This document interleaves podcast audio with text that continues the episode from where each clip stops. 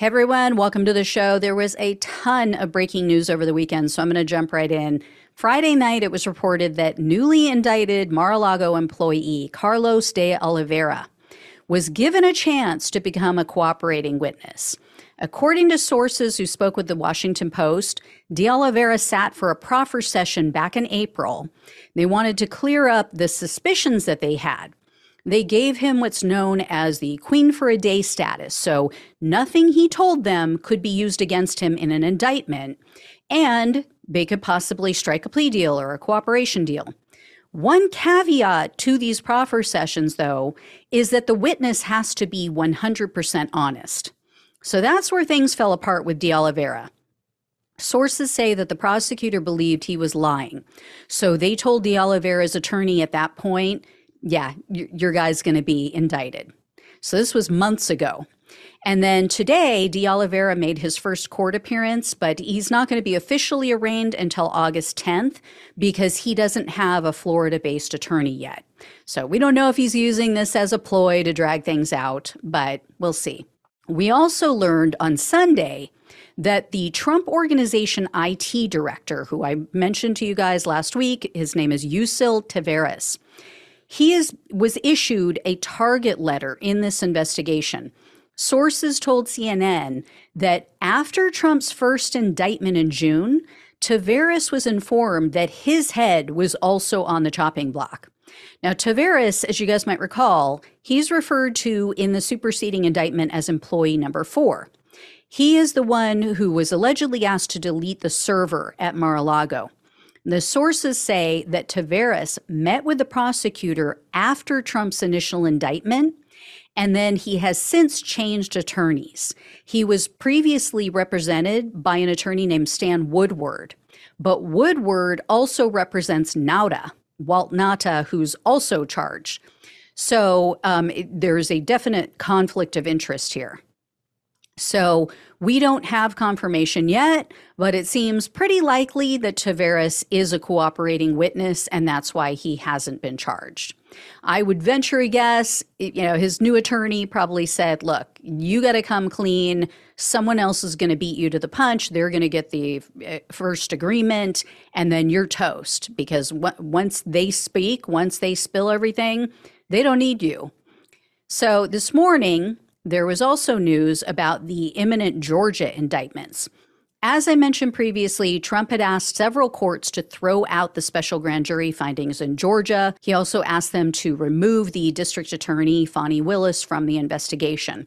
Well, Superior Court Judge Roger, or excuse me, Robert McBurney rejected Trump's request, and he wrote that his claims were, quote, either insufficient or else speculative and unrealized. And then the judge explained, quote, they are insufficient because while being the subject or even target of a highly publicized criminal investigation is likely an unwelcome and unpleasant experience, no court has ever held that status alone provides a basis for the courts to interfere with or halt the investigation. Judge McBurney also noted in regard to Trump's claims against DA Willis, quote, overwrought allegations of prosecutorial overreach and judicial error do not suffice to show that there is significant risk of wrongful indictment. So, this is really bad news for Trump and his allies because over the weekend, there was an interview, you know, just off the cuff. DA, DA Fani Willis was interviewed by a news outlet, and she told them, "quote The work is accomplished. We've been working for two and a half years we're ready to go.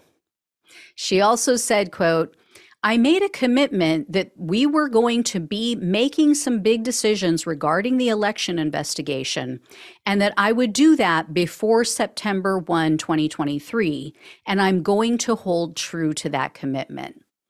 So it is go time. And Trump will definitely be hitting up his supporters for more cash because it was also revealed that one of Trump's super PAC has spent over $40 million just this year alone. And not just for himself, but for witnesses also in these many cases and investigations. Now, sadly, although that sounds weird, it is perfectly legal here in the US. Um, obviously, it can affect their testimony, but that's the way it works. And it appears he might be running out of money. The, the well might be running dry. The New York Times reported that Trump's campaign requested a refund of $60 million of, from money that they contributed to another Trump supporting group. $60 million refund. And I hate to point it out because it's so obvious, but you know, this is a supposed billionaire. And he's asking for donations from average Americans to help him pay his legal bills. Anyway, in regard to the attempted coup investigation, the special counsel has been asking witnesses about a meeting in which Trump allegedly said that the election fraud conspiracy theories were insane. Sources who spoke with Rolling Stone news outlets said that witnesses have testified that Trump referred to Sidney Powell's election fraud claims, all that foreign interference nonsense that she was spouting, he called it, quote, crazy. And they say that this happened in November. So this was long before that batshit crazy meeting in December where they got into a shouting match in the Oval Office. This was way before the announcement of January 6th. This was before the the fake electors all met and signed fraudulent documents. So, yeah, he, he knew. Um, in other Trump news, he lost his defamation case against CNN. Trump was suing CNN for $475 million because they used the phrase the big lie. And then they also compared him to Hitler. so, U.S. District Judge Raj Singhal, I think that's how you pronounce his name, he is a Trump appointee, by the way. He ruled against Trump and he said that those statements do not meet the legal requirement for defamation. Trump is also appealing another judge's decision, the one to keep the um, porn star hush money case in New York.